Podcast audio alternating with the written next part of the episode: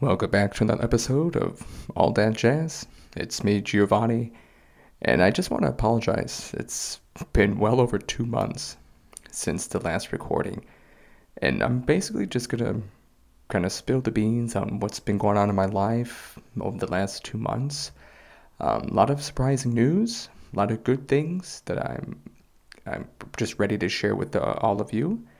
Uh, I do apologize for the long hiatus, but I'm back at it, and I'm going to tell you why. So, without further ado, let's jump into the episode.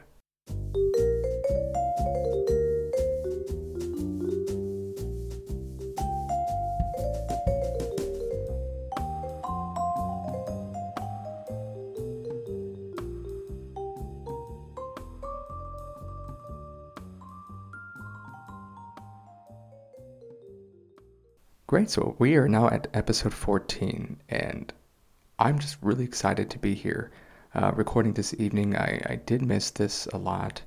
Um, a lot of things have been running through my mind as of recently. Um, but before I dive into that, I wanted to share something that just was uh, recently celebrated this weekend, and that was our eldest daughter, Sophina. She turned five years old officially um, yesterday, and uh, just so many wonderful things uh, so much so much reflection time that uh, I know my wife and I have had uh, over the weekend. Um, so let me just kind of briefly summarize that. Uh, Saturday was the first time that we took her to see a performance, a live performance. It was the uh, Nutcracker, the globally renowned Nutcracker performance, and they had a performance here in Ilsan that we went to see, just the three of us obviously Gianna couldn't go. He wasn't old enough, but it was uh, five years and above. And so we just thought, why the hell not? Let's take Sofina. She loves uh, to dance. She loves ballet. She loves dressing up as a ballerina. And uh, I know it would have been a, a real special treat. Uh, we were kind of nervous taking her there because we weren't sure how she would be able to handle uh, the two hour performance. Luckily, there was an intermission in between, you know, for stretching legs, refreshments, photos, all that good stuff. Um, we had a really, really fun time. Uh, she handled it very well. The minute the lights kind of dimmed and the performance was about to start, she kind of got a little nervous, started frantically kind of looking around, finding the exits, hand over the ears, anticipating any kind of loud noises. Uh, but once you know the curtain lifted, she saw you know the dancers, the music. Right away, she just kind of forgot everything, started to clap along, and just kind of express her enthusiasm uh, throughout the whole evening. So that was kind of a big win for us. On Sunday, we held a birthday party at our home. We invited a couple of family friends over, including my cousin. And just for those several hours, we you know we ate some food. We we took the kids. We, as in the dads and I, we took the kids out uh, to the nearby playground while the moms got to you know clean up and rest and have some coffee and chit chat, and to kind of give them a break as well. Um, so we were out for about an hour, and then we came back, had some cake, opened some gifts, and just kind of played and took some videos, had a little dance party before everybody went home. And it was just a, a splendid time. Um, and then yesterday, on Sofina's uh, official birthday, we uh, kept her home from school. I thought, you know, I never went to school on my birthday. Obviously, I'm a June baby, so it was summer vacation. And I didn't really want Sophie to go to school on her birthday. You know, that was her special day for her grandparents to kind of take her out and spend the time with her. And then by the time my wife and I got home in the evening, we just had a, a nice quiet dinner. And we had a, my wife went out to get a slice of cake for her at the nearby cafe. That way we can celebrate one last time. But my goodness, five years old. Time just just really flies. Every year we like to watch a, a video, like a, a birthday compilation video we made for her on her first birthday. And first, it's just kind of sentimental because at the end of that video, there's like a message that uh, my wife and I have for Sophina. And so every year we watch it with her to see, you know, what age is she really going to understand the message at the end of that film. And we think this is the first time that she was actually able to hear it and comprehend what her mom and I had said and it was just it was a touching moment because we thought like wow our girl is just so big now. She's already five years old. I mean luckily we, we do have a second child who's who'll be turning two in april. But i it's uh, for any dad out there obviously you can can relate to that. Just watching your your girl grow. Just, you know, from a baby that you're holding your arms in the hospital one day to a girl who's just full of life and can speak and run and have her own personality and express herself. It's, it's quite a transition. It's a very uh, endearing uh, and touching uh, moment in life, especially at this stage. What I want to talk about next is why I've been away for two months. Obviously, I think the last episode was right maybe mid October, just as we were approaching the holidays. Um, but I'll talk. I'll catch up on our holidays at, at the end of this podcast. Uh, but on to more important things. I have officially purchased my ticket. I will be returning to the U.S. Uh, mid-April. So this this is it, right? This is my last hoorah as an expat in Korea. Uh, we when we originally got here uh, four years ago, we planned on staying for five years, but I'm going to cut it a year short. Uh, I decided to leave the second week of April because my son's birthday is on the 6th, and I did want to celebrate his second birthday before flying home.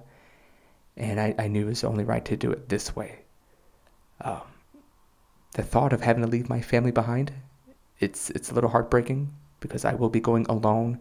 My wife and I did agree that this is the best option for me. It's better for me just to go, um, get established, get my career going, make some some decent money on the side, save enough, throw it down on our, our first home, and kind of go from there.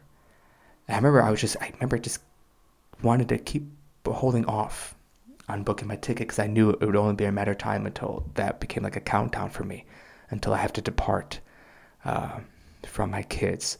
And just the very thought of having to say goodbye to them at the gate at the airport, I, I, I used to get choked up about it. Now it's just kind of like the inevitable. It's just it has to be done. You know, my at least luckily my daughter's old enough to understand that you know daddy's leaving. This is what he has to do. It's all for their own benefit. And luckily my son, you know, he's still in autopilot mode. He doesn't really grasp the, the concept of his dad leaving.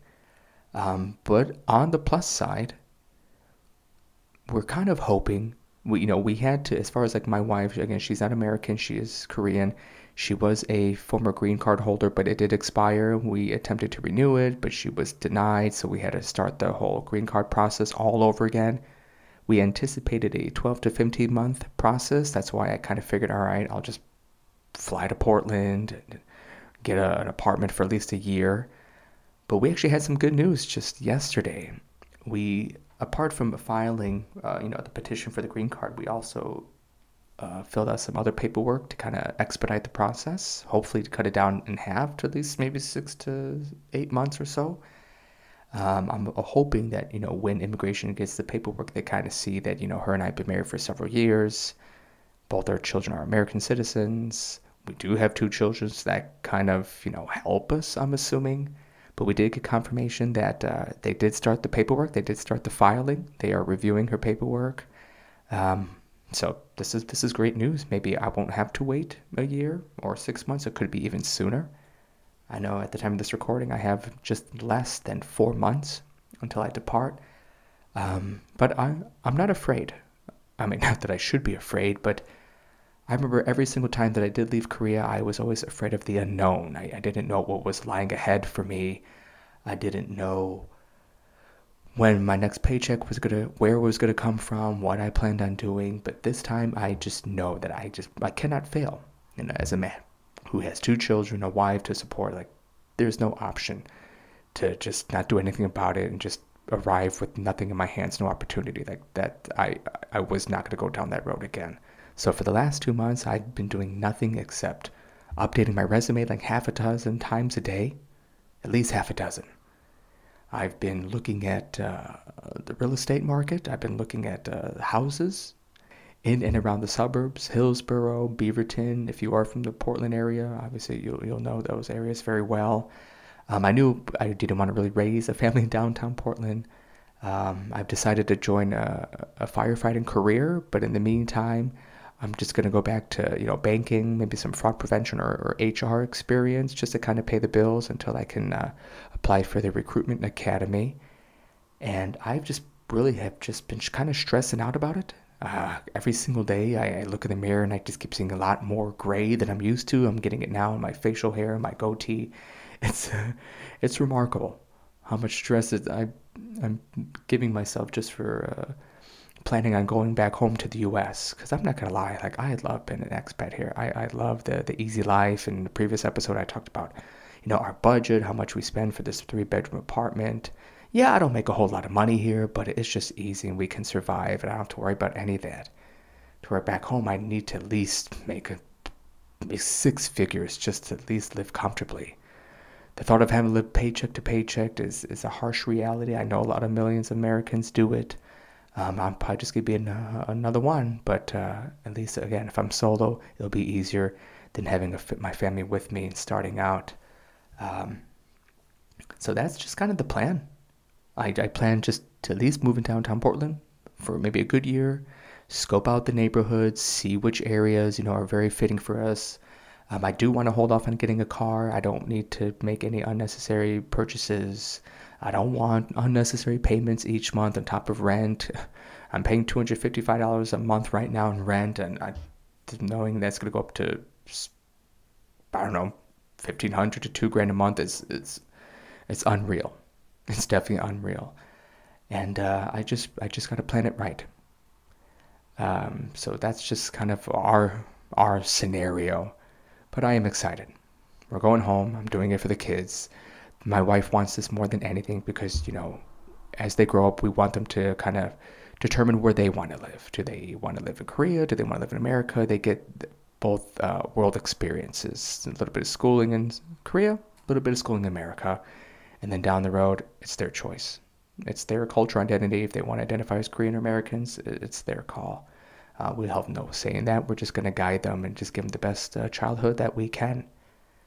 Um, so, yeah. So, again, I, I, do apologize for being away for so long, but that's just what's been going on.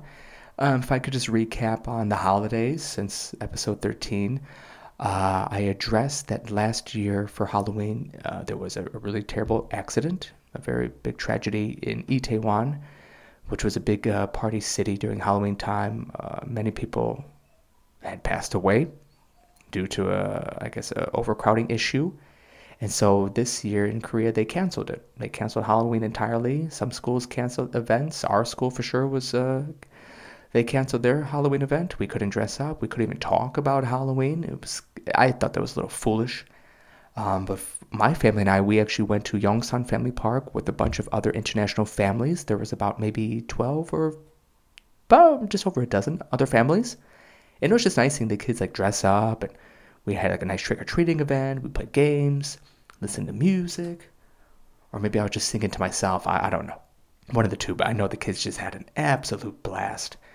And then on Thanksgiving, we decided to have something small. My wife and I. We invited my cousin and his wife over to our place. We just ordered some uh, some food, made some food at home, got some finger foods, and just kind of drank and just had had a really good time. Just chatted for a couple hours. My uh, my wife's cousin, she's an excellent baker. Anything, anything you could think of, she can make it. And so she brought over these wonderful um, pumpkin flavored muffins, homemade. My God, were they delicious! So delicious. I, and you know, back at home in America, like fall is the time for like pumpkin, right? Pumpkin spice lattes, pumpkin pies, you name it. And I just really crave it because it, it's it's so hard to come by here.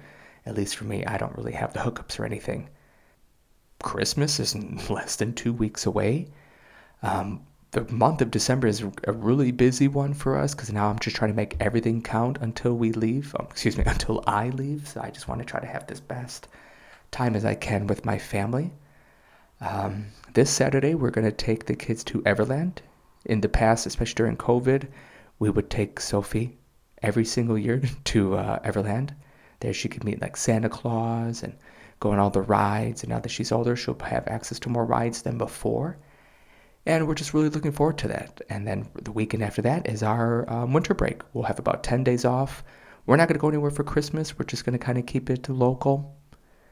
We're not really looking to spend a whole lot of money, maybe a day trip here or there, or maybe we might do some sledding at an event somewhere, maybe one mount in our neighborhood here in Ilsan. But that's pretty much it. I know for New Year's, a good friend of mine, he reached out to us last weekend inviting my family over to uh, him and his wife's place, just so we can kind of spend uh, 2023 together before the upcoming year. So that's really what's been going on in a nutshell. So uh, I'm just go ahead and end the episode here. Again, I know I keep apologizing, but I, I do want to thank you all uh, for listening to my episodes. If you've listened to all 13 of them so far, or maybe you've just joined me for the first time. Um, but I promise going forward, I'll have a, a lot more uh, topics to discuss, especially uh, about parenting, right? If you are a first time listener and you just happen to stumble upon my podcast, I basically just kind of discuss life as a dad, right? Life as an expat, being married to a, a Korean, a Korean woman, and raising kids in an international family. So I implore you to follow me and any of my social media links.